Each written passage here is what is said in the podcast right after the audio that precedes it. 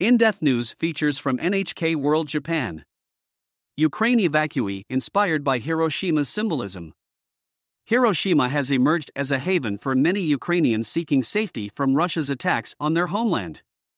One evacuee shares his story and explains why his adopted city gives him hope. The last twelve months have been tumultuous for Anton Kudryavtsev. Once immersed in engineering studies, his trajectory shifted when Russia invaded his native Ukraine. Airstrikes and power outages made it impossible to be in the same room as his professors, and difficult even to study remotely. It was hard to cooperate or to send homework in on the deadline, he says.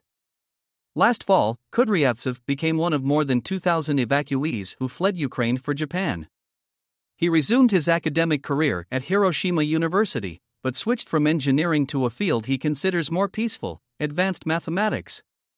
He feared that any ideas an engineer comes up with could be weaponized by people with other motives. It's very hard to control every idea, he says. Though his life in Hiroshima is peaceful now, he feels guilty about leaving his family behind. His parents and nine-year-old brother still live in his hometown, Lviv, and they tell him their life is interrupted frequently by evacuation alarms. "I'm still nervous for my friends, my family," he says. "It's hard for me to sleep." Source of hope. Kudryavtsev says he chose Hiroshima as a base for his studies for purely academic reasons, but as he learns more about the city, the first to be hit by an atomic bomb, it gives him hope that his home country can one day recover. "I think that this place can remind us about the importance of peace," he says.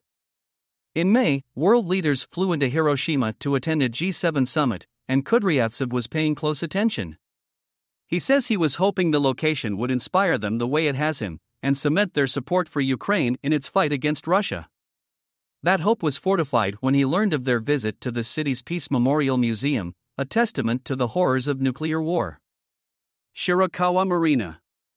N H K World Correspondent.